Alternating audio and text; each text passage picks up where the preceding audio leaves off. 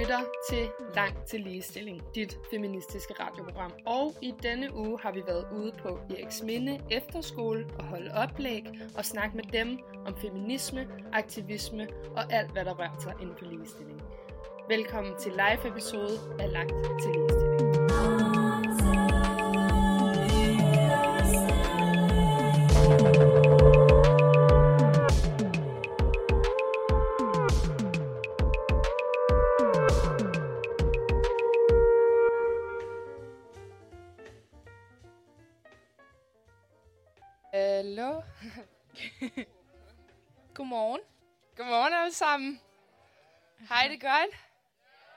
Kan dem, der står får mad, kan I også høre os? Er det cool, vi går i gang? Super. Lækkert. Øhm, vi vil lige starte med at sige, at øh, vi optager det her som en podcast, så hvis det er, man ikke har lyst til, at en stemme skal komme med eller sådan noget, så må man sidde stille. Øhm, og ellers så tænker jeg, at vi godt kan gøre det sådan lidt øh, rap battle-agtigt, hvor når jeg ligesom stiller spørgsmål, så råber I bare, og så prøver vi at se, om det kan komme med i podcasten. Giver det mening? Så jeg siger, yes. hvad så Eriks Minde Efterskole? Woo! Helt sikkert. Øhm, vi vil gerne starte med at lave en lille øvelse med jer alle sammen. Øhm, hvis I alle sammen tager og lukker øjnene, og så forestiller jeg en direktør. Og så vil jeg gerne spørge, og her må I gerne svare, var det en mand, I forestillede jer? Var han hvid? Havde han jakkesæt på? Var han tynd? Ah, okay, okay. Nå. Men de fleste af jer sagde altså ja til en hvid mand i jakkesæt. Og jeg tror, at hvis jeg spurgte jer, om, I, om at forestille jer hans kæreste, så tror jeg også, mange af jer vil forestille jer en kvinde. Øhm, og det vil altså sige, at I, ligesom os, og ligesom rigtig mange mennesker, ikke går udenom alle de her fordomme og de her biases, som vi alle sammen vokser op med, i forhold til køn, øh, hudfarve, krop, kønsudtryk, identitet osv. De er altså indgroet i vores bevidsthed, og det er rigtig, rigtig svært at komme udenom dem. Og det er jo heller ikke, fordi der ikke er noget belæg for det. Øhm, hvis vi kigger på Danmark, så er det kun 12,8 procent af vores admin- administrerende direktører, der er kvinder.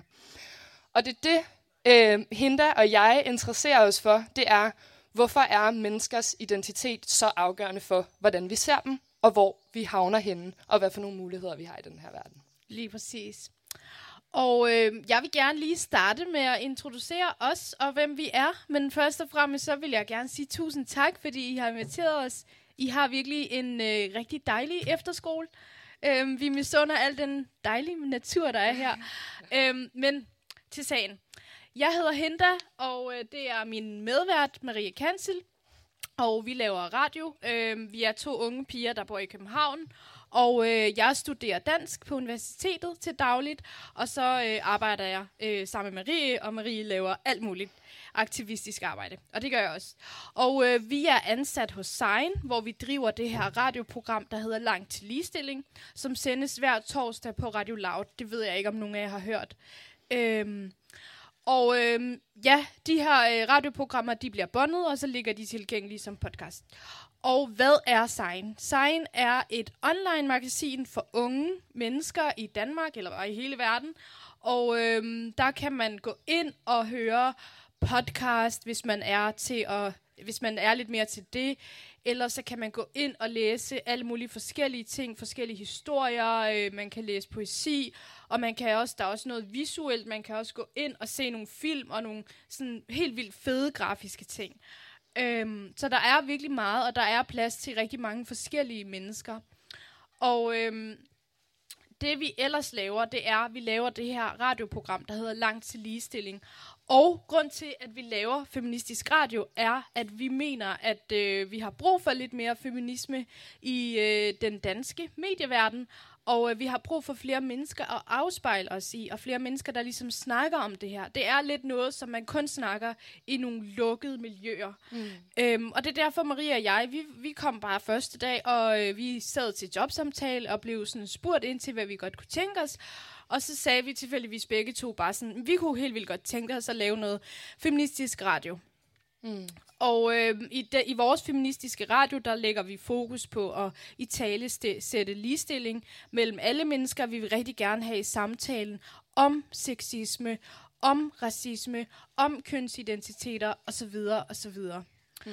Og øh, hvis I har lyst, så kan I gå ind og finde den. Den hedder Sign Radio, eller så kan I bare skrive til os. Vi er også på Instagram. Og øh, hvis I får taget nogle billeder i dag, så skal I også huske at tagge os, fordi vores telefoner er... De overlevede ikke den her tur, desværre. Nej. Så vi kan ikke tage nogle selfies, vi kan ikke tage nogle billeder. Det er ret synd for os. Så øhm. slide i vores DM's på øh, Sign Radio Instagram. Yes. Um, og så, jeg vil bare, altså, hvor mange af jer kender Sign i forvejen? I skal råbe. Det er uh, okay, sygt nok. Uh, jeg kan virkelig anbefale det som en platform uh, for unge, hvor at hvis man behøver ikke nødvendigvis at kunne noget, du behøver ikke at have en eller anden uddannelse, du skal ligesom bare have noget på hjertet. Så hvis du har anything i hele verden, du har lyst til at producere, noget du har lyst til at komme ud med, så er det her altså en platform, der virkelig kan give dig en trædepude, og virkelig kan give dig muligheden for at komme ud med dine ting. Øh, blandt andet vores øh, feminisme ville altså ikke kunne have været muligt, hvis vi havde... Vi har prøvet at søge P3, de gad ikke have os. Nej. det er lidt for radikalt. Men jeg vil, vi kunne godt lige tænke os at sådan der øh, kende lidt til jeres crowd, fordi nu har jeg selvfølgelig snakket med Simon, øh, som siger, at I er en ret aktivistisk efterskole og sådan noget. Men hvis jeg lige må høre, hvor mange her vil betegne sig selv som feminister? Okay. Fedt. Hvor mange her går ind for ligestilling? Det er okay. rigtig flot. Hvor mange ved, hvad feminisme betyder? Ja, det må jeg godt. Mm. Og hvor mange her kan ikke lide feminisme? Hey! Nå, okay. Altså, man må gerne være ærlig. altså, vi kommer til at snakke om øh, feministisk aktivisme, og kommer til at snakke om, hvordan vi er feminister, hvorfor vi er feminister, og hvordan vi ligesom øh, praktiserer den her kamp øh, til dagligt gennem vores radioprogram, og måske også gennem andre ting. Mm. Øhm, og så er det selvfølgelig et safe space. I må spørge om alting, I må bryde ind, I må reagere ligesom I har lyst til. I må også gerne gå, hvis I bliver støttet af noget, vi siger. I må begynde at græde, eller grine, eller whatever. Øhm, det skal plads, det slet ikke være. Ja, ja, der skal være plads, der er plads til det hele. hele. Ja. Men så er der også en spørgerunde til sidst, hvis I har nogle spørgsmål. Yes. Lad os komme i gang. Og øhm, jeg tror bare lige, jeg vil sådan helt konkret prøve at afgrænse, hvad feminisme er. Eller det vil jeg ikke, fordi det er svært at afgrænse feminisme. Feminisme er egentlig en ideologi, og det er en bevægelse, som sætter fokus på at fremstille, eller frem, fremme ligestilling. Undskyld, vi har været rigtig tidligt op i dag. øh, fremme ligestilling blandt alle køn. Og feminismen startede egentlig som den her kvindebevægelse, der er fokuseret udelukkende på at sørge for sådan noget som, at som at kvinder kunne komme øh, til at gå i skole, eller piger kunne komme i skole, kvinder kunne få stemmeret, kvinder kunne komme på arbejdsmarkedet osv. osv. Og derhen, der, derfra der har det faktisk udviklet sig til, at vi ligesom har fået alle de her rettigheder, vi har ligesom øh, opnået en del, men nu sætter vi fokus på lidt mere social lighed, øh, lighed blandt alle mennesker, lighed blandt alle klasser, lighed blandt alle raser, lighed blandt alt muligt andet. Så nu er, det, nu er den her udvikling ligesom sat, øh, fokuseret på, at vi skal have en ligestilling mellem alle individer. Og vi er altså intersektionelle feminister. Det vil sige, at vi sætter ikke kun fokus på, at der skal være ligestilling mellem kønnene, men vi sætter fokus på, at man ligesom tager, at øh, den intersektionelle feminist tager fat i alle de aspekter, som man kan være uligestillet på. For eksempel, som jeg sagde tidligere, etnicitet, handicap. Det er jo alle de ting, som gør, at man ikke kan være idealet. Altså, når man, ligesom I, da I lukkede øjnene og skulle forestille jer den her succesperson, eller en person, som har klaret sig godt i samfundet, så tænker man jo ikke, at det er en person, der stikker ud. Det er jo altid en person, der er, ligesom passer ind i normen. Mm. Ikke? Fedt. og øhm, feminisme betyder altså lige ud ligestilling, og er sammensat af ordet femi og isme, det er en ideologi. Og allerede der, øh, med det første ord, med femin, der tror jeg, der er rigtig mange mennesker, der hopper af, fordi de ligesom får et billede af, at det kun er noget, som kvinder øh, må kæmpe for, fordi det ligesom kun vedkommer kvinder. Øh, og det er det jo ikke, fordi som sagt, feminisme sætter fokus på at fremme øh, ligestilling mellem øh, alle køn og alle mennesker og alle individer, og det er også derfor, at, øh, der, at det feminine stadig er underlagt helt vildt meget pres og, øh, hvad hedder det nu? Stigmatisering, ikke? Ja, præcis. Men også altså sådan magtudøvelse. Altså grund til, at det hedder feminisme, er jo fordi, at det startede med, at kvinder for det første var underlagt magt, og det feminine, det der med, at hvis nu en person går på gaden, lad os sige, at det øh, non-binær person går på gaden og går med kjole. Alle de feminine egenskaber er jo dem, som er de dårlige, de negative. Mm. Forstår vi, hvad jeg mener? Altså man kan sammen, vi, vi plejer at tage det her eksempel med øh, Frederik Silius, hvis I kender ham, komikeren, som øh, klæder sig ud som en gammel dame og kalder sig Kirsten Birgit, og har ligesom et helt satireprogram omkring det. Det er ligesom rigtig sjovt, at en mand tager sådan dametøj på og sådan opfører sig lidt hysterisk, hvor når Mette Frederiksen skal klare sig godt, skal vise, øh, at hun er et godt forbillede for Danmark, så bliver hun nødt til at tage jakkesæt på, for ligesom at passe ind i den her verden, i den måde, vi ser magt på. Mm. Og det er mm. derfor, det er vigtigt for os at kalde os feminister og ikke øh, equalister, eller ikke bare sige, jeg går ind for ligestilling, fordi at det handler om at anerkende ligestilling i en verden, hvor det feminine er underlagt det maskuline.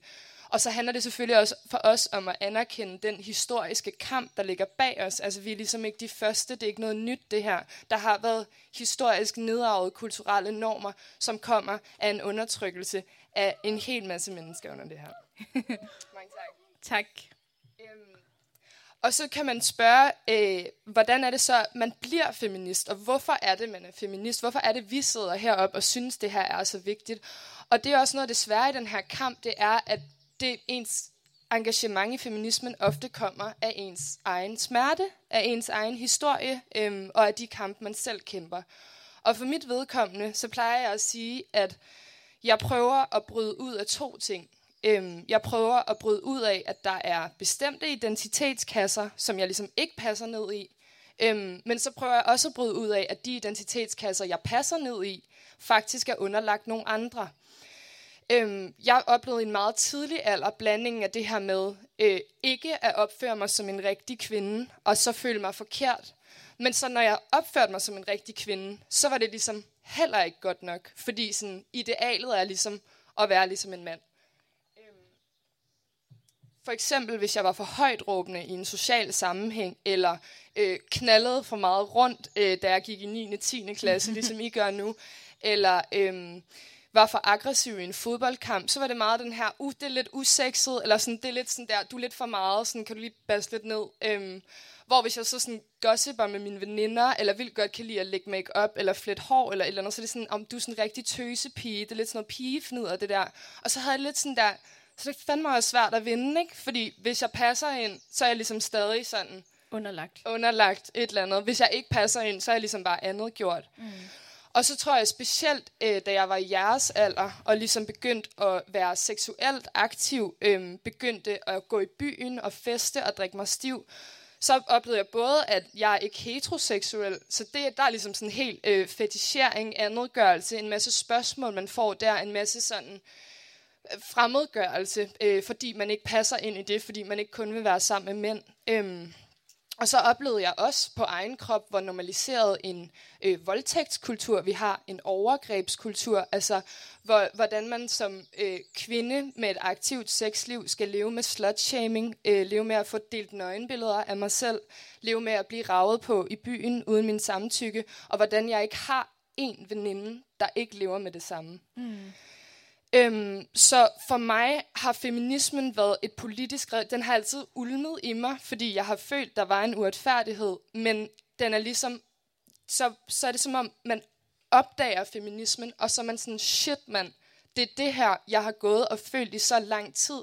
Altså nogle gange synes jeg, det kan være sådan helt meditativt med sådan, okay, det er faktisk ikke mig, der er forkert. Det er måske et system, eller nogle strukturer, eller nogle kasser, som er for snævre, og som vi ikke kan passe ind i. Mm. Så jeg tror, det er øh, et politisk redskab, man kan bruge til at øh, nægte, at tingene skal være på en bestemt måde, bare fordi, at det er normen. Men så også et øh, politisk redskab, man kan bruge til at frigøre sig for de her ting. Og hende har en lidt anden historie, end mm. jeg har. Men altså, det er jo mere eller mindre de samme ting, vi er underlagt. Det er bare nogle forskellige elementer. Øhm, jeg har en anden baggrund end Marie. Jeg har oplevet helt vildt meget uretfærdighed, selvfølgelig også øh, udelukkende på grund af mit køn, men den her uretfærdighed, den har været meget, været meget øh, religionsbaseret, fordi jeg kommer fra en meget, meget øh, konservativ øh, religiøs familie, og øh, det var hårdt på en helt anden måde. Der var den her ulighed mellem køn, øh, som var religionsbaseret, som sagt, og jeg havde en følelse af afmagt, og ligesom følte, at jeg ligesom blev født i en verden, hvor at jeg egentlig var dømt til at skulle følge nogle regler, som var blevet sat for mig af nogle andre. Øhm, og øh, ja, da jeg var på jeres alder, der følte jeg også bare sådan, mit liv kommer jo til at være den her ting, hvor man bare skal sætte kryds ved tingene, og det er sådan hele livet forløber, så der er ikke sådan rigtig noget, hvor jeg har magten over, hvad jeg vil med mit liv, eller hvad jeg gerne vil bruge mit liv på. Øhm, men det, der sker, det er, at jeg vælger at bryde ud af det her, øhm, fordi, som Marie sagde, enten så bliver man i det, og så er man mm. underlagt, eller så bryder man ud, og så bliver man afstødt, og så er man den, der stikker ud. Mm. Man bliver adnedgjort, man er måske ikke så succesfuld som de andre, og så videre, og så videre. Alle de ting, man får at vide, når man ligesom tager et andet valg end flertallet. Øhm, og feminismen gav mig ligesom den her billet til at bryde ud af det og opdage, at det er ikke kun mig, der har de her ting. Det er jo nogle strukturelle, det er jo nogle systematiske ting. Det er ikke kun mit liv. Man kan sætte det i rigtig, rigtig mange kontekst, og så finde ud af, jamen årsagen til det her, det er det her og det her og det her. Der er en historisk forklaring. Der er noget, der hedder patriarkatet. Der er noget, der hedder, at hvis man bliver født som mand, så har man bare flere muligheder. Så har man bare flere fordele i verden. Øhm, og det har hjulpet mig rigtig meget. Ligesom Marie siger, men ligesom, når man finder, øhm, lø- når man finder årsagen til noget, så giver, det, og så giver det også bare meget bedre mening og letter øh, den her byrde for hele tiden at føle, at man er et kæmpe spørgsmålstegn, eller at den her struggle virkelig er noget, man er alene med. Øhm, og det var alt fra, hvordan jeg ligesom skulle være kvinde. Hvordan er det, man er en rigtig kvinde? Det er der jo ikke nogen, der kan definere alle mennesker, der identificerer sig som kvinder, er mm. rigtige kvinder. Øh, hvordan man lever det perfekte liv. Altså, hvad vil det sige, at jeg skal finde mig en mandlig kæreste, og få nogle børn, og øh, danne en kernefamilie, osv., osv. Ellers så er man ikke succesfuld, hvis ikke man tjener mange penge, og er akademiker, og bor i København, eller alle de der ting, som samfundet egentlig har sat op for os, som noget, der er øh, lykken. Det er det, der er lykken. Det, det, hvis man har det, så er man lykkelig på papiret, eller det ser i hvert fald godt ud på papiret. Men altså, statistikkerne og alt muligt andet viser jo, at det jo ikke sådan lykke kommer. Øhm, og det er i hvert fald den måde, som jeg valgte at ligesom bryde ud af det her på, og ligesom blive understøttet af alle de her ting, som foregår i verden omkring mig, at der er sgu noget galt med samfundet, der er også noget galt med vores verdensmagt. øhm, men Marie, hvorfor har vi stadig brug for feminismen i dag? Ja, altså jeg tror måske, at øhm, nu virker det som om, der er ret mange af jer, der er med på den her vogn og sådan noget, men jeg synes stadig, det er sindssygt vigtigt at snakke om og minde sig selv om, hvorfor har jeg stadig brug for feminisme? Jeg bor i Danmark, sådan, jeg har det godt, øh, der er et godt sundhedsvæsen, der griber mig, der er alle de her ting. Øhm, og det er også, og, og feminismen, diskussionen i Danmark kan også blive utrolig svær, fordi at man kan hurtigt blive blind for øh, at ulighed stadig er en ting, fordi vi har det ret godt i forhold til mange steder i verden. Øhm, og jeg tror, at filosofisk og ideologisk kan vi jo alle sammen for helvede blive enige om, at der skal være ligestilling, at alle mennesker skal være lige meget værd, at vi skal have de samme muligheder. Øhm, men lige så snart den her kamp bliver konkret, så bliver det sindssygt svært for folk at følge med, fordi vi er i et demokrati, og folk har forskellige holdninger. Folk har holdninger til, hvordan man løser kriser. Nogle synes, staten skal gøre det, nogle synes, det er det frie marked, osv. osv. Og så bliver det virkelig, virkelig svært, hvordan man udfører feminismen konkret. Øhm, man plejer at dele feminismen op i sådan tre-fire bølger, hvor at den første bølge af feminismen ligesom handler om de her kvinder, der øh, kæmper for politisk lighed, altså de vil simpelthen bare have ret til at stemme og have indflydelse i deres demokrati. Øhm, I anden bølge af feminismen handler det lidt mere om sådan juridisk, professionel lighed, altså vi skal have lige løn på arbejdsmarkedet, vi skal have lige mange rettigheder osv. Øh, retten til abort har været en kæmpe kamp for det her. Og den tredje, og også den fjerde bølge af feminismen, som er dem, der ligesom kører nu, er lidt mere kompliceret end det her, fordi det handler om den sociale lighed. Det handler mm. om at have gensidig respekt for alle mennesker. Og det er her, feminismen bliver pisse ukonkret. Fordi hvad er det så? Vi har jo ikke en, den øvelse, vi lavede før. Vi har jo ikke en lov, der siger, at du kun må være direktør, hvis du er en hvid, heteroseksuel mand. Mm. Vi har ikke nogen lov, der siger, at øh, du har større chance for at blive voldtaget som kvinde end som mand. Vi har ikke lov, der siger, at du skal ikke må arbejde, komme ind på arbejdsmarkedet, hvis du hedder Mohammed. Men mm. alligevel har vi statistikker, der viser, at der er 52% mindre chance for, mm. at du mm. får et job, hvis du sender den samme ansøgning, hvor der står Mohammed på, end hvis du sender den med mass på. Mm. Vi har altså racistiske, sexistiske, øh, transfobiske osv. biases, som gør, at vi stadig ikke har politisk og juridisk og professionel lighed. Det er også svært ja. at spotte det, fordi at på papiret står der jo, at øh, altså, vores demokrati siger jo, at vi alle sammen er lige, men er vi ligestillet? Hvis, hvis man så kigger, har vi alle sammen de samme forudsætninger? Har vi alle sammen? Vi har jo ikke de samme vilkår, og det er jo der, det er svært at afgrænse, hvad der er forkert, og hvad der, hvad skal man sige, det her, det er ydt, det smider vi ud, og det her, det beholder vi. Det er jo der, det bliver helt vildt kompliceret, og så er det et spørgsmål om moral og alt muligt andet, og mm. værdisæt og så videre og så videre. Ja, og jeg tror også noget andet, der bliver rigtig kompliceret i det her, det er den, den nye form for feminisme, der er så kompleks, hvor vi ligesom skal have det hele med. Vi skal både have øh, social baggrund, klasse, seksualitet, etnicitet, oprindelse, hudfarve, alle de her mange forskellige ting når vi skal have det hele med, så bliver det jo en stor vægtskål, hvor vi ligesom skal veje hinandens privilegier, og det er bare virkelig, virkelig komplekst. Fordi vi vil selvfølgelig gerne, vi vil gerne have privilegier, bliver anerkendt i det her samfund.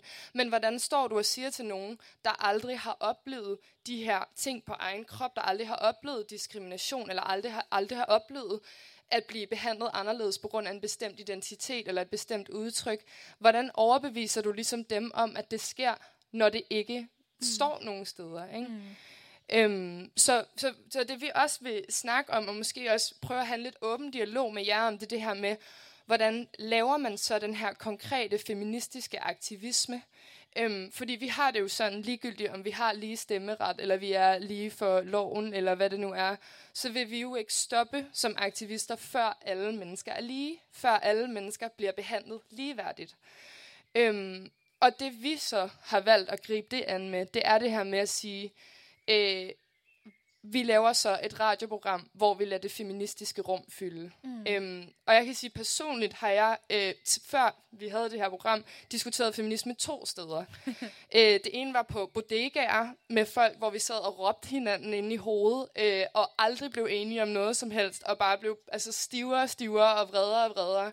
Så det kom der ligesom ikke rigtig noget ud af. Øhm, og det andet sted var sådan i mit eget lille ekokammer med mine bedste venner, hvor vi ligesom bare sad, ej ja, det er så rigtigt, ej du har så meget ret, altså fuck, ej lige det der, det var bare spot on, ikke? Altså vi sad bare ligesom og sådan gejler hinanden op, men kommer igen ikke rigtig nogen steder, fordi det er sådan, hvad, altså, hvad kommer der ud af det her? Enten diskutere med folk, der er uenige, som jeg mm. aldrig bliver enig med, eller også diskutere kun med folk, der er enige. Mm. Øhm, så det vi har prøvet at skabe, det er altså et rum, hvor at vi ligesom vi er ligesom enige om præmissen. Altså, vi har sagt, der er langt til ligestilling, og det er der i det her rum, når vi snakker om det. Og det tror jeg er vigtigt for at have en konstruktiv debat. Men så er det samtidig et rum, hvor vi ikke øh, prøver at opsætte en løsning. Vi siger ligesom, der er langt til ligestilling, og nu snakker vi og diskuterer og undersøger, hvordan vi kommer derhen. Fordi mm. vi ved det heller ikke. Vi er også bare unge, yeah. og øh, nye til alt muligt, og opdager hele tiden nye ting, og lærer hele tiden nye ting. Mm. Og det tror jeg er virkelig vigtigt for at kunne have en konstruktiv feministisk kamp, mm. at anerkende problemet, men lade være med at pådutte øh, nye sådan færdige løsninger. Ikke? Det her med, om så er du ikke feminist på den rigtige måde, så er du ikke queer på den rigtige måde, så er du ikke et eller andet andet. Mm. Ja. Og den måde, som jeg tror, at jeg ligesom udøver den her feministiske aktivisme i mit personlige liv, det er ligesom ved, at jeg for det første har kottet alt det der af, som jeg var en del af før i tiden, og ligesom sagt, det her, det behager ikke mig. Jeg har ikke lyst til at blive underlagt religion. Jeg har ikke lyst til at øh, skulle gøre med mit liv øh, efter en hellig bog eller et eller andet. Øh, og det tror jeg faktisk er ret stort, hvis man vælger at gøre op med noget, så det er jo også en aktivisme i sig selv. Men derudover, så er jeg skribent øh, på noget, der hedder Mino Danmark, og laver helt vildt meget, hvor jeg ligesom formidler og øh, er også sådan lidt halvdebattør og sådan noget.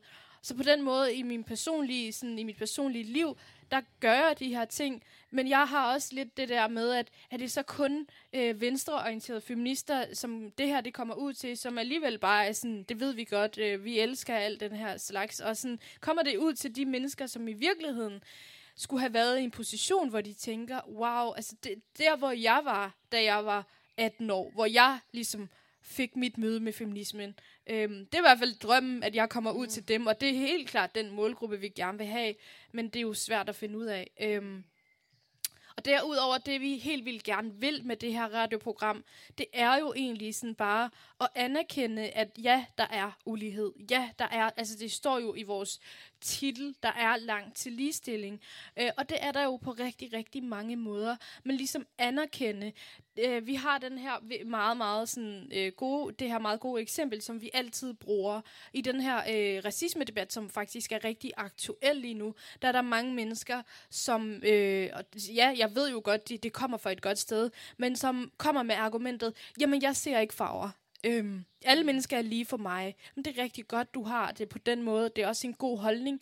Men det er rigtig vigtigt at se farver. Ikke på den måde, at du siger, du er brun, du er sort, du er hvid, eller, men at du ligesom ser, hvad der kommer med det her. Fordi det kan godt være, det burde være sådan, at vores farver ikke skulle betyde noget, men det gør det jo desværre. Man kan jo blive slået ihjel på grund af sin hudfarve, og derfor så er det også vigtigt at anerkende, mm. at ja, der har været rigtig, rigtig meget undertrykkelse øh, bag den her brune hud, eller bag den her sorte hud. Der har været slaveri, der har været alt muligt andet. Og det kan godt være, at det ikke, at, at det ikke sker lige så voldsomt lige nu i Danmark, hvilket det jo også gør nogle steder, fordi der er en sort mand, der er blevet slået ihjel på Bornholm i den her uge. Mm. Øhm, men altså, overordnet set, så er Danmark jo ikke kendt for, at der er nogen, der bliver slået ned på grund af deres hudfarver. Men det sker på nogle andre måder. Der er måske strukturel racisme, hvor at nogle af vores politikere måske godt kan bruge en helt vild øh, racistisk øh, retorik om nogle øh, minoritetsgrupper,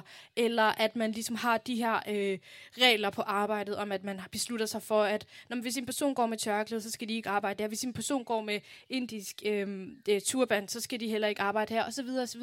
Alle de der ting er jo med til at fodre den her ulighed. Mm. Øhm, og det andet er jo også bare noget andet, der er virkelig populært, eller hvad hedder det, populære argument, det er det her med, øhm, jamen jeg er ikke racist. Sådan, det er rigtig flot, du ikke er racist. Men det er ikke bare det. Altså, man kan ikke bare sige, jamen, jeg, jeg, jeg er ikke bare... Det er jo ligesom bare sådan en måde at sådan frelægge sig ansvar på ved at mm. sige, jeg er ikke racist, det er ikke mit arbejde at skulle kæmpe med racist. Vi bliver alle sammen nødt til at modarbejde racisme, mm. for at det kan komme til livs. Det nytter ikke noget at bare sige, jeg er ikke racist. Fordi det er også bare lidt snyd, som er jo også med til at på en eller anden måde, med til at opretholde det, hvis man siger, mm. jeg er ikke racist, og racisme findes ikke. Men det kan godt være, at du som hvid person ikke har oplevet racisme, men det det findes jo, der er rigtig mange af dine brune og sorte medborgere, som bliver fravalgt på job, som skal leve et elendigt liv udelukkende, fordi nogle mennesker har besluttet sig for, at de ikke er lige så gode, eller lige så kloge, eller fortjener de samme livvilkår,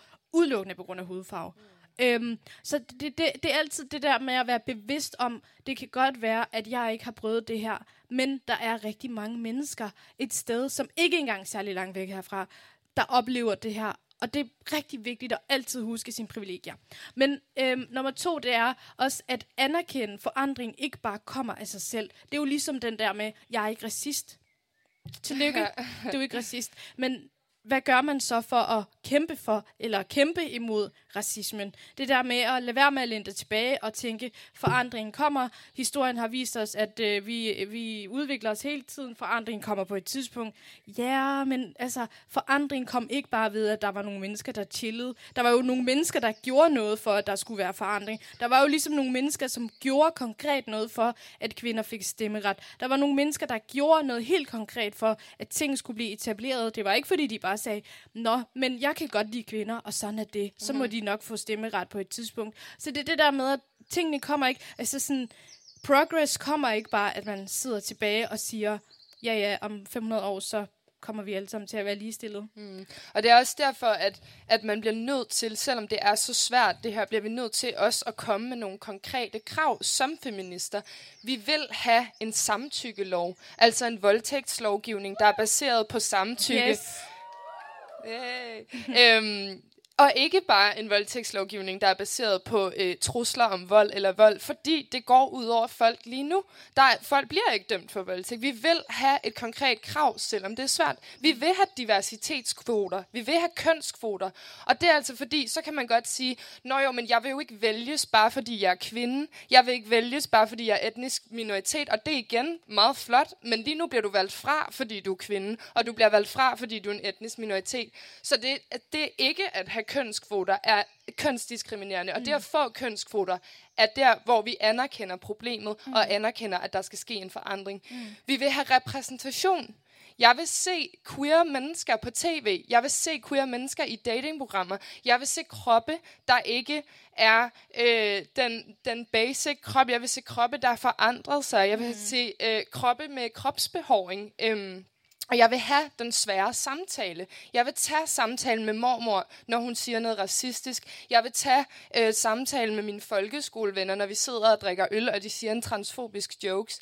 Det, det går ikke, at vi bare sidder og venter og lænder os tilbage. Ja, ja, og alle de her punkter, de er jo alle sammen lige så vigtige, men altså man kan sige, nu er I også et sted, hvor I selvfølgelig, I har jo hele fremtiden foran jer, men er det ikke også meget rart, at I kan kigge ud i samfundet og spejle jer i nogle mennesker og sige, hvis de kan, så kan vi også, agtigt. Mm. Forestil jer lige, at det, det var en helt anden verden, hvor I ikke kunne spejle jer i nogen, så ville I jo heller ikke have blod på tanden nok til at sige, jamen så kan jeg da også gøre det, så er der også plads til sådan en som mig derude. Og altså, mere repræsentation er jo inklusion. Mm. Så det er fucking vigtigt med repræsentation. Det er fucking vigtigt med samtykkebaseret øh, voldtægtslovgivning osv. osv. Så alt i alt, det jeg vil sige med det her, det var anerkende, at forandring ikke kommer af sig selv. Og sidste og vigtigste punkt, altid være kritisk. Altid forholde dig kritisk til ting. Også til feminismen. Altså man kan jo også finde nogle fejl, fejlkilder, eller hvad kan man sige? Altså nogle ting, som i hvert fald godt kan gøres bedre. Øhm, stille spørgsmål ved ting, altid udfordre, altid sådan vende det om og sige, jamen, altså sådan, hvis, minori- hvis majoriteten gjorde det samme som minoriteten, hvad havde der så været? Hvad, vil, hvad, hvad for nogle ting vil vi have i vores samfund? Og så videre. Og så lyt, lyt heller til dine følelser end til fakta. Lyt heller til... jeg ved godt, det er lidt Lyt til dine følelser her. og til fakta. Ja. De hænger ofte sammen. Ja. Men lyt til dine følelser. Altså, fordi følelser er også fakta. Eller sådan, mm. det er også det. Det bliver meget sådan jo, men så, og nu går I bare rundt og føler, at jeg er vildt krænket, og nu går I bare rundt af et eller andet, men det er sådan, jo, vi lever i et demokrati, hvor vi alle sammen skal være en del af det her samfund, og hvis øh, vi alle sammen går og føler os utrolig krænket, så er der sgu nok et eller andet galt. Mm. Og det er, der hænger ofte fakta sammen med de følelser, man føler. Hvis jeg mm. føler mig diskrimineret, går ind og googler, så er det sådan, hov, nå ja, det er også 90 procent af alle kvinder, der går mm. i byen, der bliver taget på uden deres samtykke. Eller, yeah. sådan, eller at alle, eller de fleste, ikke alle måske, men rigtig, rigtig mange unge mennesker føler sig stresset, og på et eller andet tidspunkt i en rigtig, rigtig ung alder brænder ud på en eller anden måde, mm, er det måske, fordi der er noget galt med vores uddannelsessystem. Det hele det handler bare om, at man skal bare igennem hele den der checkliste og bare komme på den anden side med det samme, så man kan tjene nogle penge og bidrage til kapitalismen osv. Mm. Øhm. ja, og så tror jeg også noget af det vigtigste, det er det her med at lytte til alle Altså, det er også noget, der ikke bliver gjort i den her debat. Og det gælder alle. Det gælder øh, feminister, og det gælder folk, der ikke er feminister. Lyt til folk. Lyt til folk, der har oplever diskrimination på måder, som du ikke selv gør, så du kan forstå deres historie og prøve at sætte dig i deres sted.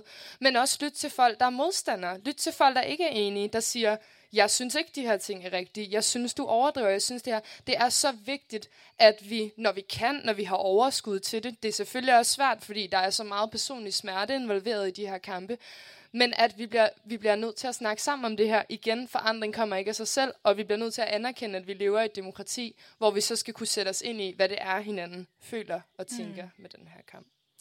Ja, og vi er jo nået dertil, hvor I også øh, bliver involveret. ja, øh, ja, vi tænkte, at vi... Jeg ved ikke, om det er for svært et spørgsmål, men vi måske vil spørge ud, hvordan I tænker med den her feministiske ligestillingskamp. Altså, er der noget ved debatten, I synes er svært? Er der nogen sådan nogle ting, I synes, man kan gøre, eller nogle ting, som feminister skulle gøre bedre, eller et eller andet? Er der nogen, der har noget at byde ind med? Ja? Øhm, jeg synes, noget af det sværeste, det kan være sådan at skulle konfrontere personer, som man har ligesom et forhold til, øh, familiemedlemmer eller venner fra folkeskolen eller et eller andet. Men det er det, der er det vigtigste, fordi det er det, der rykker mest på noget. Mm. Men det er også bare det der med, altså man udsat, eller sådan, man, man bliver virkelig sårbar, fordi at man ligesom stiller sig kritisk over for alt det, alle er vokset op med, er det rigtige, eller sådan. Mm. Så jeg synes, det, er- det er nok noget af det, jeg synes er det sværeste. Mm. Og lige gentage spørgsmålet. Ja. Altså at øh, stille sig kritisk over for, eller sådan konfrontere folk, man kender, man har tæt på, med at de måske har gjort noget diskriminerende, mm. øhm, eller bryder med et eller andet.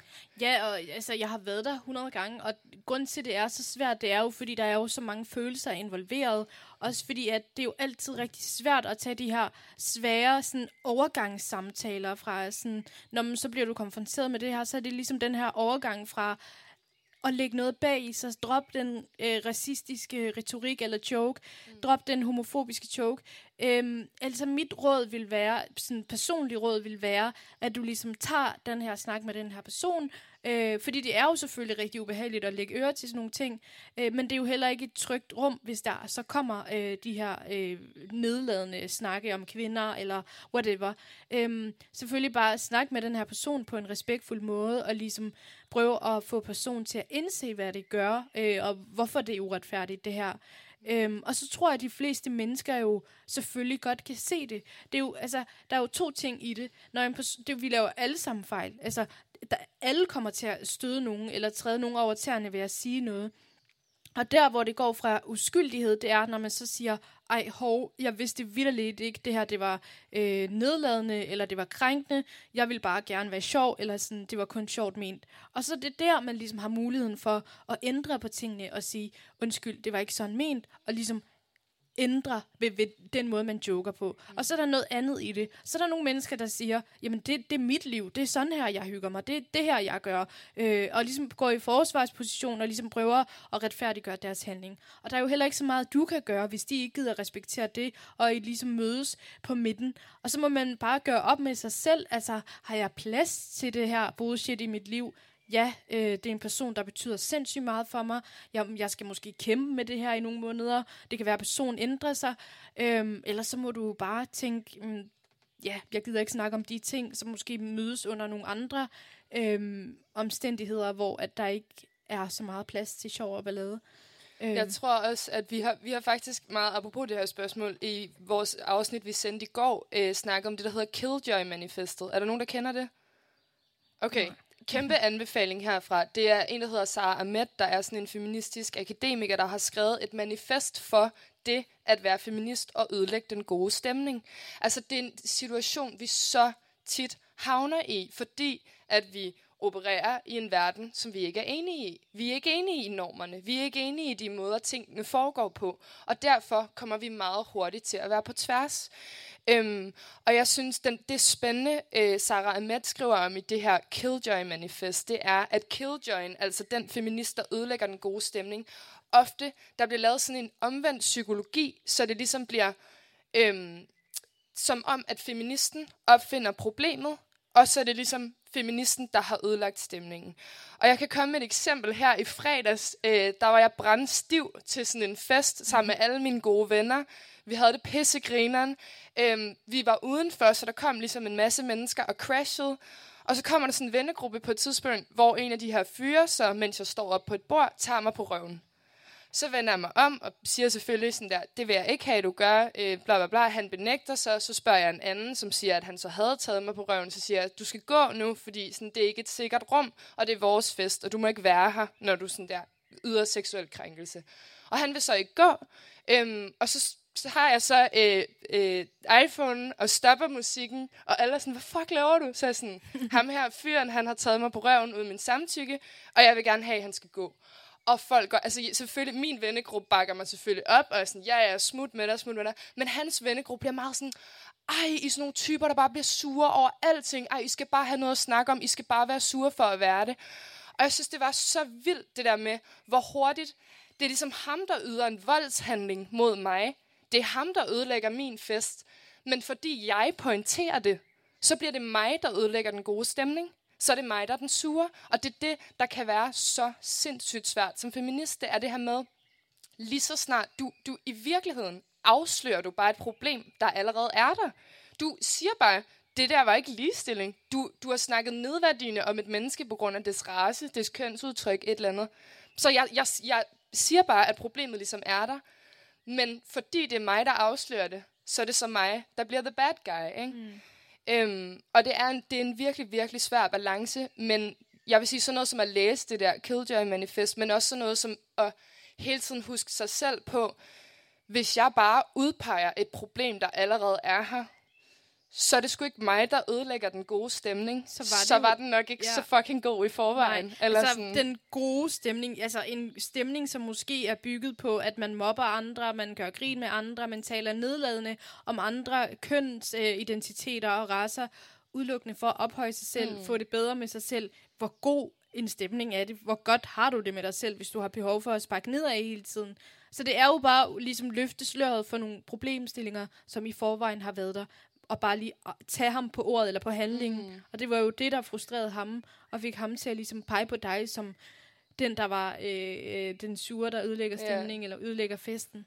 Og det handler også om det her med at udfordre de sådan øh, lykkemyter, vi har i vores samfund, eller den, der er jo blevet sat nogle ret klare rammer op for, hvad succes vil sige, hvad lykke vil sige, hvad et godt liv vil sige. Ikke? Altså det her med, øh, vi sætter ligesom pris på dig, du bliver ligesom økonomisk, øh, får du fordel ved at svare på mails fra 9 til 4, eller sælge aktier fra Mærsk. øh, du får ikke noget økonomisk ud af at sådan, støtte dine veninder, eller føde nogle børn, eller lave et godt måltid med, eller ligesom opretholde et hjem. Der er nogle værdier i vores samfund, der er sådan ret klart opdelt på samme måde som, at det er, god, det er en god fest, hvis vi bare lige kan gå rundt og tage pigerne på røven, uden at de sådan der siger noget. Men det er ikke en god fest, hvis pigerne begynder at blive vanskelige, fordi uha, hvem fanden skal vi så seksuelt krænke, ikke? Og sådan skal vi nu til at spørge dem, om vi må tage dem på røven inden.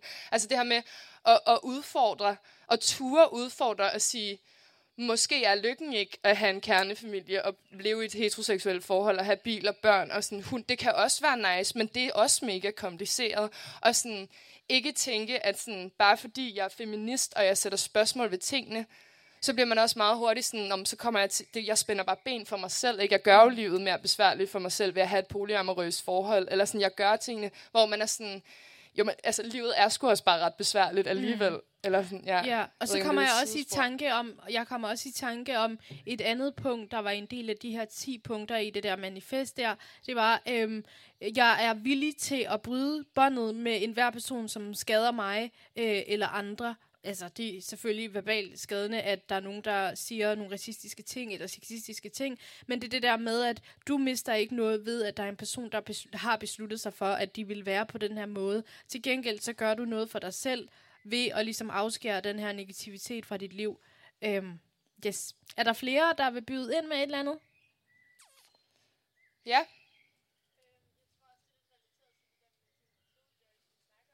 Ja. Ja.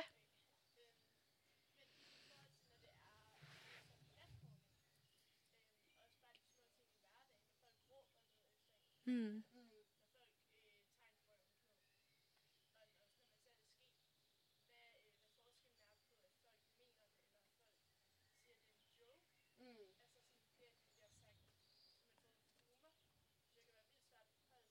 Mm. Helt klart. Og der tror jeg, øhm, det, det, det er et vildt godt spørgsmål. Okay, vi kan lige gentage det igen. Altså det her med, hvis man bliver catcallet, eller hvis du bliver taget på røven, eller et eller andet, hvordan du ligesom kender forskellen på, ligesom, hvornår det er for sjov, hvornår det er alvorligt, og også, altså, hvordan du så skal reagere, fordi det kan jo også være en ret farlig situation for dig, altså at stå over for, nu, nu, det også, nu bliver det meget mand-kvinde, men det er også øh, sådan, statistikkerne er med, med vold og med seksuel krænkelse, at du kan være ret underlegen, den person, der krænker dig. Øhm, jeg tror, jeg vil starte med at sige, at seksuel krænkelse, om det er catcalling, om det er hævnporno, om det er voldtægt, om det er øh, altså at tage nogen på røven, det handler ikke om øh, sex, det handler om magt. Mm. Og det gør det altid. Øhm, det gør det, fordi at hvis du bliver catcallet på gaden, og du går hen og siger, ja, så kom, så lad os knippe, så er der ikke nogen, der har tænkt sig at knippe. Altså, jeg har engang gjort det der, hvor der var en fyr, der råbte, sut min pik, så var sådan, ja, så kom. Og sådan, det, altså, det vil han jo ikke. Eller sådan, han vil bare, han Gerne vil have den der magt nedladende. over mig. Ja.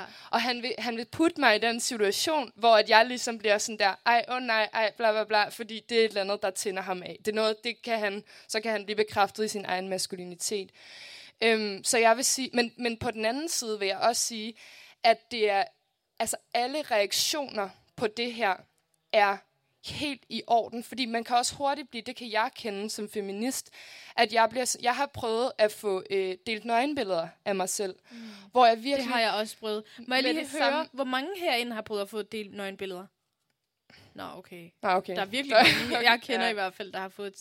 I hvert fald, øhm, så jeg kan huske, jeg stod meget over for det her med, sådan, når man nu vil jeg jo gerne være aktivistisk omkring det her. Jeg vil gerne kunne stå op for mig selv, fordi at han skal ligesom ikke have den magt, at han har sat mig i den her situation. Jeg vil gerne kunne sådan, ødelægge ham og alt det her. Men på den anden side, så må man heller ikke undervurdere, at jeg er en krop, der er blevet beskadiget af det her. Og sådan det der med, og det kan bare være catcalling, altså sådan det der med, at det er også så fucking unfair, at du så lige pludselig bliver, den bolden bliver ligesom lagt over på din banehalvdel, og så er det dit ansvar, om du vil gøre det her til en aktivistisk kamp, eller om du bare vil acceptere den krænkelse, der sker mod din egen krop. Øhm, så jeg synes, det vigtigste i de her tilfælde med, med seksuel krænkelse på den ene eller den anden måde, det er ligegyldigt, hvordan du reagerer, så er det ikke dit ansvar at tage din personlige smerte og gøre det til en aktivistisk kamp. Hvis du kan, så gå over og kig den der person i øjnene og konfronter dem, fordi det kommer der næsten altid positive ting ud af, både for dig selv og for folk omkring dig. Hvis du ikke kan det, så er det også, så skal man også acceptere det og kunne sige, jeg er bare fucking ked af det. Det vil aldrig være din egen skyld, at de her ting er sket. Det er et system, du lever under. Mm. Og når du så er kommet dig over den her smerte, så kan du måske bruge det til noget konstruktivt. Ja, og man ser jo også, altså de fleste mennesker, som gør de her ting, gør det jo egentlig kun på afstand. Det er jo altid rigtig dejligt, eller det er bare meget nemt at kunne være ubehagelig på afstand. Især sådan noget som online mobning, eller skrive grimme beskeder til nogen online. Det er rigtig nemt at bare trykke på en knap og sende den afsted, og så har man glemt alt om den. Men det er jo de færreste mennesker, der ligesom, når man siger, øh, hvad var det, du sagde, eller hvad mente mm. du med det, eller undskyld, ved du godt, det her, det gjorde mig ked af det. Det er jo, altså sådan, det er jo så få mennesker, der ligesom står ved det og siger, ja, det var faktisk for at gøre dig ked af det. Mm. Ja, jeg synes faktisk, øh, du skal skride hjem, eller hvad fanden folk nu skriver til hinanden øh, online. Så det er det der med sådan, hvor går grænsen mellem, at det bare er en uskyldig, det er ikke uskyldigt, men at det bare er en fejl, eller det er øh, sådan dumheder, mm. til at folk faktisk mener de her ting, og gerne vil sådan op, eller i hvert fald være med til at opretholde den ulighed, der er. Mm. Og så også den, hele den der myte, vi har i Danmark om sådan der, vi kan ikke have det grineren, hvis vi sådan der skal tage hensyn til folk, er jo bare fuldstændig absurd. Eller sådan, det er igen den der lykkemyte med, det er meget sådan, nu, nu skal vi lige have det her, fordi det er det, vi har. Vi har ligesom hyggeracismen, sådan, lad lige være med at tage den frem, eller hyggehomofobi, eller sådan, hvor det er sådan der, jo jo, det er super fint for jer, der er hvide og heteroseksuelle, og det her, det er sgu ikke så fedt for alle os andre. Altså sådan, vi har aldrig været med, vi har aldrig haft det sjovt med de der jokes, vi har aldrig synes den der stemning var god. Vi har aldrig synes, det kvinder har aldrig synes, det var sjovt at blive catcallet på gaden. Så det er ligesom sådan, man må ikke, altså man skal ikke være bange for at tage, eller folk har ligesom ikke ret til deres privilegier. Det tror jeg også bare altid, jeg tænker sådan, jeg synes, privilegier er en øh, gæld, som man bliver nødt til at anerkende, og man bliver nødt til at betale tilbage af, og det skal ikke forstås sådan, at du bare skal gå rundt og være mega, føler mega skyldig over for sådan, du er blevet født, fordi du kan ikke gøre for, at du har privilegier. Men du skal fandme anerkende dem, fordi det er sådan, et samfund fungerer. Det fungerer mm. ved, at vi hjælper hinanden og støtter hinanden. Øhm, og at dem, der kan mest, gør mest. Ikke? Mm. Ja. Flere der, øhm, spørgsmål? Nej. Øhm, er der... Skal vi lave sådan en... Er der nogen, der er blevet mere feministiske af det her? hey! Super. Er der nogen, der skal høre langt til ligestilling senere? hey! ja, jeg ved ikke, om vi, om vi har mere. Men har I nogle spørgsmål til os? Altså, I kan også bare fyre den af, hvis der er en, et eller andet. Anything.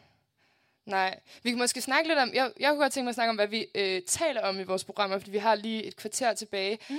Også i forhold til, at øh, vi er jo egentlig bare... Altså, og nu er det igen den der med, sådan, hvad siger samfundet, hvornår kan man noget, hvornår kan man ikke noget. Men vi, på papiret kan vi jo ikke noget. Altså, vi har læst de rigtige bøger og været i de rigtige miljøer, og derfor ved vi ting om mm. feminisme og det her. Men vi har Øhm, ikke sådan en titel. Øh, Ja, Kønspolit kønsstudier eller sådan. eller andet. nej. øhm, så den måde, vi er gået til det her på, det er øh, ved, at vi siger, i Lang til Ligestilling, der er alting et feministisk emne. Og det gør vi både, fordi det er sådan, vores radiokoncept fungerer, men også fordi, at når man er feminist, det er jo ikke, altså sådan, du kan ligesom ikke holde fri, eller sådan, det er jo alle aspekter af dit liv. Det er i dating, øh, det er i forhold til lovgivning, det er klimakrisen er også en feministisk kamp. Mm. Altså alle de her ting, det handler ligesom om alle aspekter af dit liv, og det har vi virkelig prøvet at få ind i vores program, sådan at vi mm. både kan snakke om de helt små ting med sådan der, når jeg så var der en fyr, der ikke ville slikke min fisse, fordi jeg havde for meget sådan der hår, eller sådan. Og, men så at det også handler om sådan, øh, i coronakrisen, så er der sådan der, altså eksponentiel stigning af sådan hustruvold, ikke? At det, vi kan ligesom, det hele kan koges ned til det samme spørgsmål mm. om system, om værdier, om samfund, om kønsroller øhm, og alle de her ting. Ja, altså vores... Der er vi, vidderligt folk, der er sådan... Da vi sagde, at vi skulle lave feministisk radio, der var de bare sådan... Ja, altså... Øh, hvor, hvor lang tid kan I lave det? Altså, er det ikke bare to emner, ja, Ja, og så er det slut? Og det er bare sådan... Nej, altså, vi har både lavet noget om reality-tv, vi har lavet om øh, coronakrisen med feministiske briller, vi har lavet noget om øh, hadforbrydelser på gaden og på internettet osv., vi har lavet noget om øh, dating, og vi har lavet alt. Altså sådan, man kan jo putte feminisme i alt, fordi man kan tale om politik i alle emner, og man kan tale om ligestillingspolitik i alle mm. emner, og så videre. Vi har lavet noget om patriarkatet. Øhm, hvis I ved I, hvad patriarkatet er? Okay. Jamen, patriarkatet, det er egentlig... Øhm, det er det her overherredømme. Det er sådan... Pa- en patriark, det er en mand, der ligesom har magten. Og så har manden øh, en familie, han har en kone og nogle børn, og øh, sønnerne, det er dem, der ligesom skal være efterfølgende, det er dem, der har magten. Og i samfundet, der er det mændene, der har magten. Det er mændene, der ligesom har besluttet, at der er noget, der, der, er, en, der er en måde at klæde sig på. Altså, man skal ikke være for kedelig, man skal ikke have en helt løs, øh, stor... Øh, middelalderkjole på. Man skal jo ligesom være tilpas. Man skal have det rette tøj på. Og hvis du har for kort tøj på, jamen det er jo fordi, du er billig, og du er ulækker at se på. Du er bare sådan en, der skal... Vi skal ikke engang spørge dig om lov, vi skal bare øh, øh, udføre overgreb. Det er alle de her ting, som ligesom er blevet dikteret ned af en gammel, gammel, gammel måde at se verden på, en gammel måde at se kvinder på, en gammel måde at indgå i forholdet på. Det der med, at det eneste forhold, der er korrekt, det er kun en mand og en kvinde. Mm. Altså, hvem har sagt det? Alle mennesker kan elske hinanden. Alle mennesker kan indgå i forhold, hvis det de har lyst til. Så egentlig patriarkatet er sådan der mandsdomineret verden. Ja, men det vigtige at sige her, og det er jo også en, altså en ting, der tit bliver misforstået, men også fordi, at vi er dårlige til at formulere os ordentligt som feminister, og vi mangler en masse sprog for de her ting. Det er jo, når man siger mandsdomineret verden, eller siger ting er til for manden, så det er selvfølgelig ikke fordi, at patriarkatet eller øh, de magtstrukturer, vi har, ikke går ud over mænd. Det går ud over mænd i lige så høj grad. Der ja. Er så meget pres på, hvordan du skal være en rigtig mand, mm. hvordan du skal opføre dig, hvordan du får succes, hvordan du ikke må snakke om følelser. Igen, det her med det feminine er undertrykt, det betyder ikke, at kvinder er undertrykt. Det betyder, at det feminine er undertrykt i os alle sammen. At mænd ikke må græde, at øh, mænd ikke må... Gå med neglelak, Præcis. hvis de har lyst til. Eller snak helt vildt meget om følelser. Der er bare en opsat måde at være en rigtig mand på. Ja. Og hvis man stikker, eller hvis man ligger ud over for det, så er man jo ikke en rigtig mand. Så, man, så bliver man kaldt alt muligt Ja. andet. Og det tror jeg også er noget af det vigtigste værktøj, man kan tage med i sin feministiske kritik, er, at den her kritik er altid strukturel. Den er ikke individbaseret. Vi er fucking ligeglade med individer.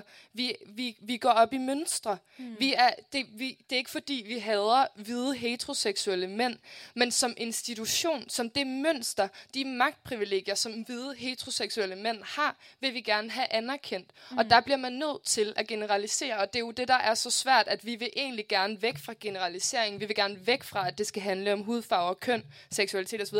Det gør det bare lige nu, og derfor bliver man nødt til at snakke, stadig snakke om ting som patriarkat og sådan noget, Helt uden sikkert. at det skal føle, selvfølgelig skal føles som om, mm. at man står og sådan på, på ny opstiller en ny sådan, rangering af folk, Nå, men så må du kun, så er du kun nice, hvis du er queer, eller sådan. Mm. Det, er altså, fordi sådan ender det også nogle gange, ikke? Mm. Og det er heller ikke meningen.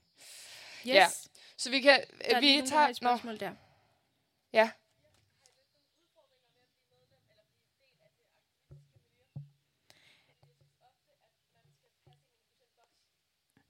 Helt klart.